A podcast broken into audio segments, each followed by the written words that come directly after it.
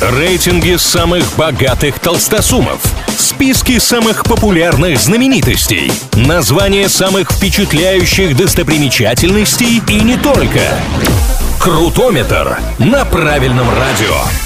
Как известно, все познается в сравнении, для этого составляются всевозможные рейтинги, а мы с ними разбираемся. Продолжаем подводить итоги 2021-го. В этом выпуске с нами главный кинопортал планеты IMDb, специалисты которого назвали самые популярные фильмы года. Список составили по количеству посещений страниц проектов, и вот какие картины интересовали пользователей больше всего. Третья строчка в рейтинге досталась кинокомиксу «Вечные». Если верить рецензиям кинокритиков, то это чуть ли не худший фильм из всех, что снимали в Марвел. Однако публика оказалась не так категорична. Да, оценки у фильма весьма средние, но, судя по отзывам, в целом людям больше понравилось, чем нет.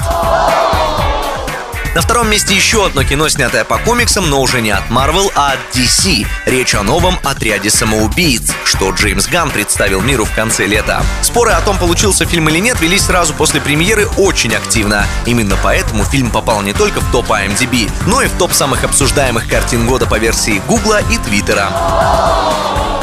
Самым популярным фильмом года по версии IMDb стал фантастический эпик Дэни Вильнева «Дюна». У него же самая высокая оценка от пользователей сайта среди всех картин этого топа. В России экранизация знаменитого одноименного романа вышла раньше, чем в США, а когда дело дошло до домашнего проката, создавалось впечатление, что там аудитории вообще не интересно. Но в итоге свои 100 с лишним миллионов Дюна в США заработала, хотя наверняка авторы рассчитывали на куда большую сумму. На этом у меня пока все. С вами был Илья Андреев. До встречи в новых выпусках Крутометра на правильном радио.